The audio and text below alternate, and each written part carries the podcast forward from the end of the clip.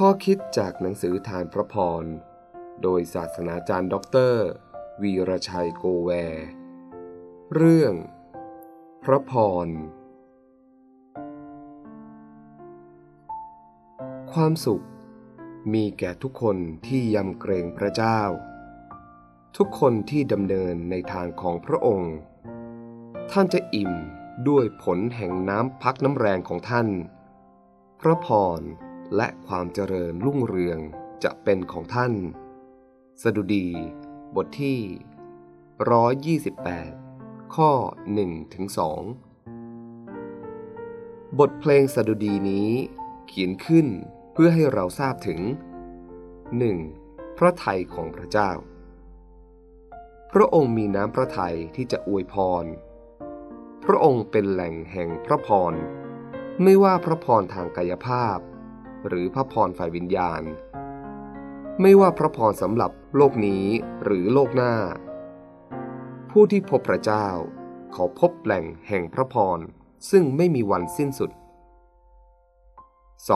2. ผู้ที่รับพระพร ผู้เขียนสดุดีบทนี้ พูดถึงบุคคลที่จะได้รับพระพรคือใคร คือ บุคคลที่ยำเกรงพระเจ้า หมายถึง บุคคลที่มีใจเคารพนบนอบต่อพระเจ้า มีความระแวดระวังที่จะไม่ทำสิ่งใดผิดต่อหลักการของพระเจ้า ไม่ว่าต่อหน้าหรือลับหลังมนุษย์ดำเนินชีวิตอยู่ในร่องในรอย ความยำเกรงพระเจ้าที่แท้จริง ไม่เพียงแค่งดเว้นทำในสิ่งผิด แต่จะต้องตั้งใจ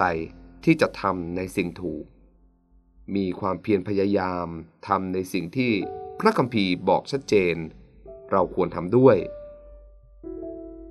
และ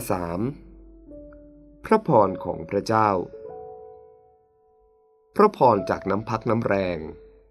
ไม่ใช่พรจากลาบลอย หรือจากการเสี่ยงโชค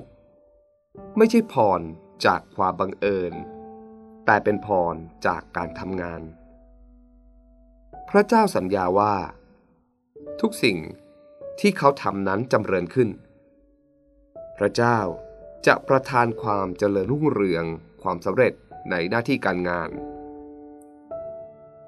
ขอสำรวจดูชีวิตของเรา ความเคารพยำเกรงพระเจ้า